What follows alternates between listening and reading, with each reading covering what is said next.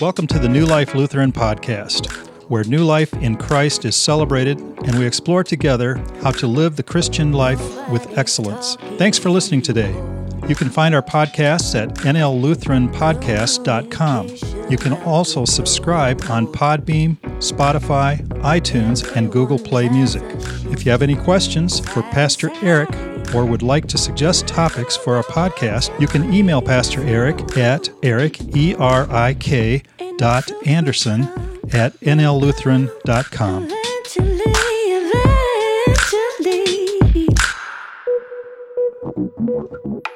Then Jesus went with them to a place called Gethsemane, and he said to his disciples, Sit here while I go over there and pray. He took with him Peter and the two sons of Zebedee, and he began to be grieved and agitated. Then he said to them, I am deeply grieved, even to death.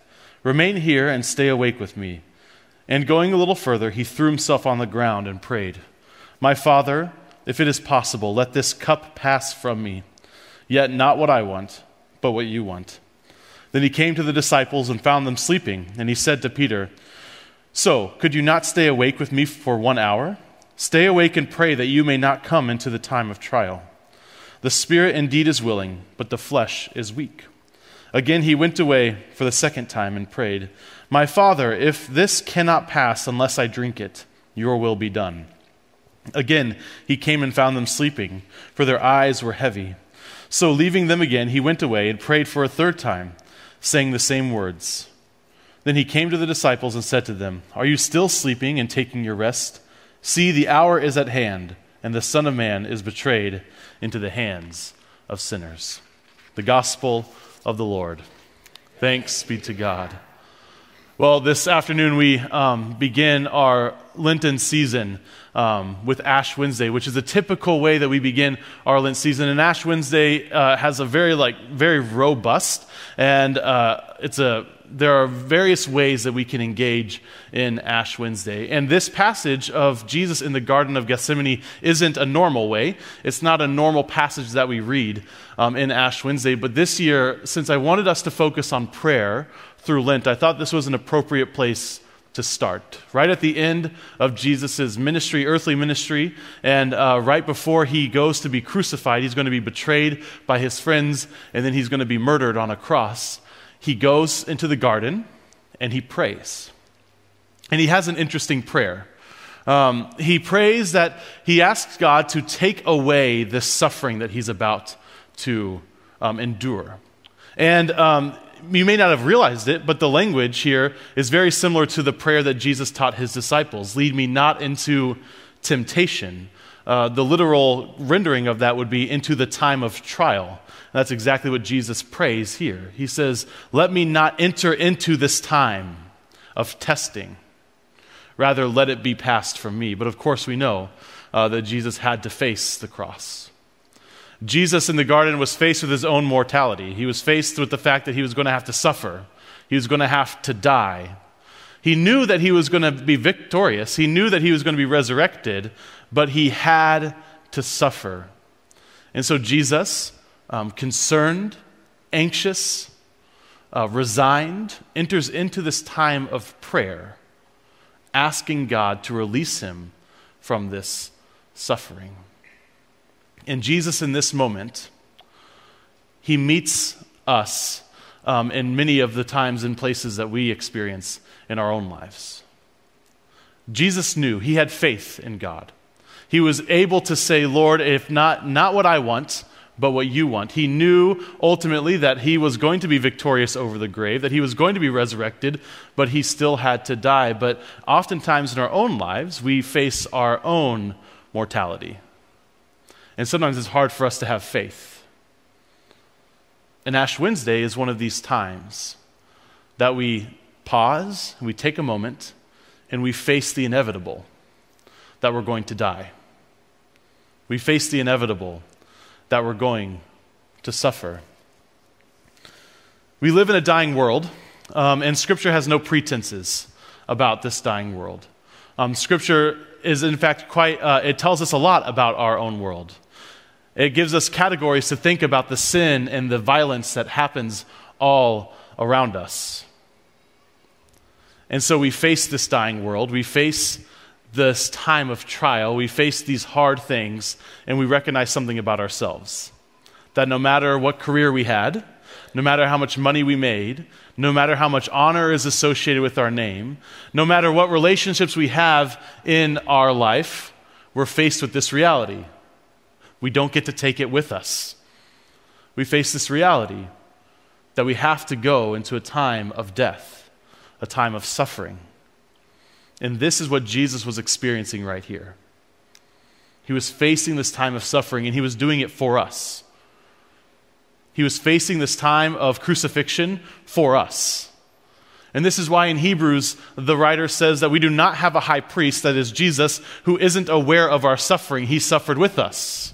Because at this moment, he knew he was going to suffer violence, and he was going to be murdered, and it was going to be painful and brutal. And in this moment, Jesus begs. He asks God to take away the suffering. And on this Ash Wednesday, we're reminded that we don't get to get away with not suffering in our life. Jesus had to do it. Certainly, we have to do it. Certainly, we are faced with situations like Jesus was, where it is so insurmountable and something that we absolutely could not face on our own. We are faced with our own weakness, we're faced with our own um, sin, we're faced with our own inability. No matter how hard we work, no matter how smart we are, no matter how clever we are, no matter how many relationships we have, there are some things in our life that we cannot face some things that are bigger than us, and one of those things is death. Death is bigger than your career. Death is bigger than the work that you've done in your life. Death is bigger than your relationships. Death is bigger than um, your home. But death is not bigger than Jesus. And so we do have hope. But we're faced with this reality that we have to approach God as beggars, which is exactly what Jesus does here. And in fact, Jesus teaches us in the Gospels that this is how God wants us to approach Him. God wants us to bother Him. God wants us to grab Him by the collar and ask Him for the things that we need because God wants us to pray. He wants us to be in connection with Him. And the, so, the very first thing that we need to learn about prayer is that our starting point when we pray is that of a beggar. We come to God empty handed, asking for His grace, asking for His mercy. There can be no other way that we exist in this life. The only thing that we really have to deal with is God. Because we're going to get ashes smeared on our foreheads here in a few minutes, and we're going to get told, From dust you have come, and to dust you return. We are really nothing but just air filled dirt bags.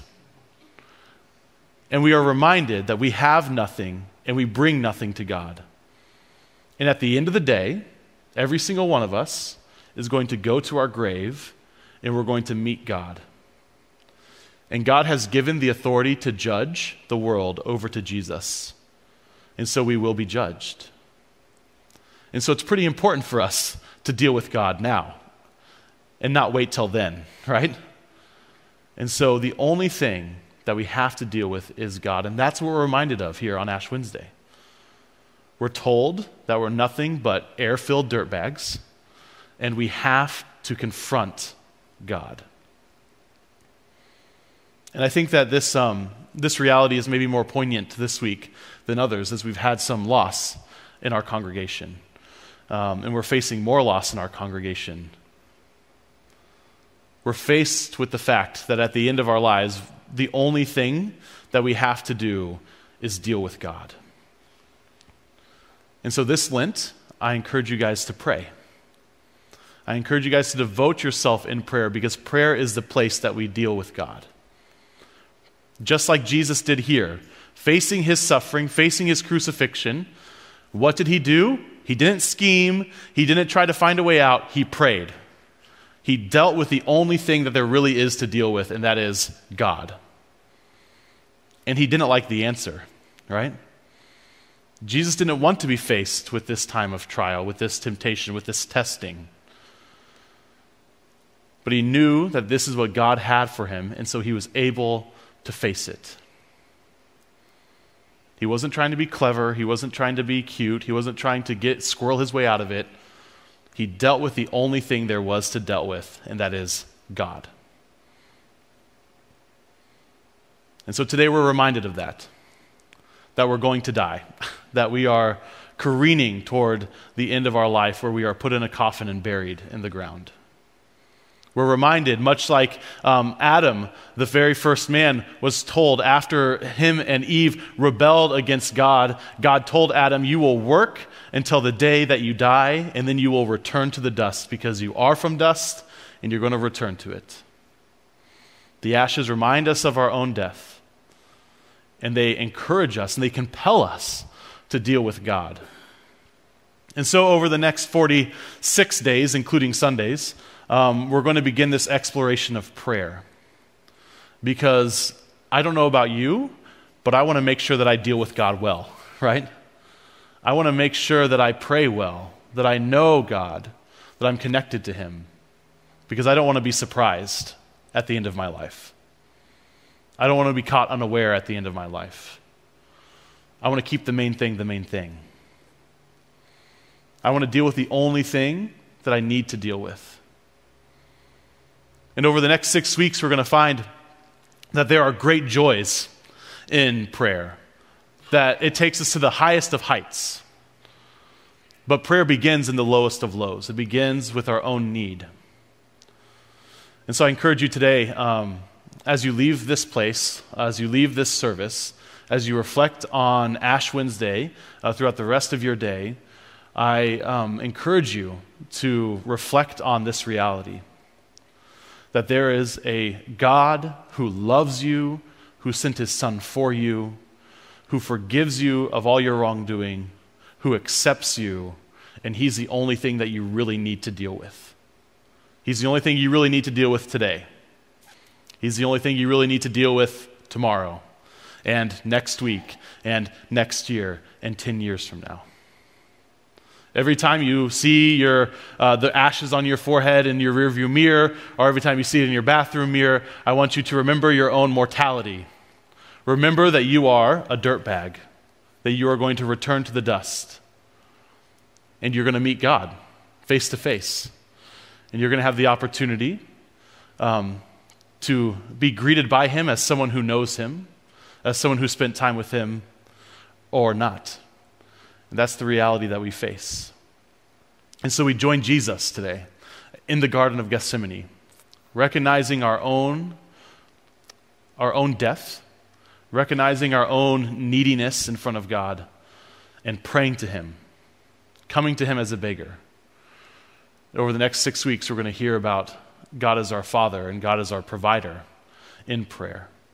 We're going to hear, uh, we're going to hear about prayer as a struggle, something that we have to work through to get to the other side.